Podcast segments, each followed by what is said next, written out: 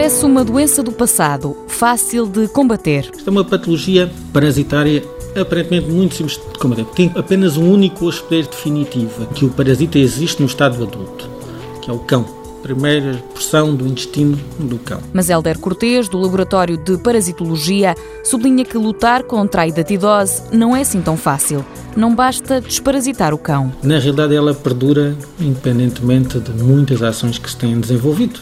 Fruto de maus comportamentos humanos e da complexidade socioeconómica de populações, leva a que o comportamento de dar ao cão vísceras de animais parasitados ou de deixar animais abandonados leva a que a patologia perdure. E o homem não está livre da contaminação. Quando come ovos que estão ou nas mãos sujas de crianças, ou nos vegetais mal lavados, ou na fruta que caiu no chão e a criança apanha, ou enquanto faz festas a um cão e come maçãs na outra mão. Depois desenvolve-se quisto no fígado e no pulmão, tal como acontece em qualquer outro hospedeiro intermediário, que leva a patologia hepática e pulmonar grave, leva à calcificação, que pode estimular o desenvolvimento de patologias tumorais e que por si pode matar a gente. A partir de um grupo de voluntariado do Hospital de Elvas que rastreava a população, o Departamento de Parasitologia da Universidade decidiu centrar a pesquisa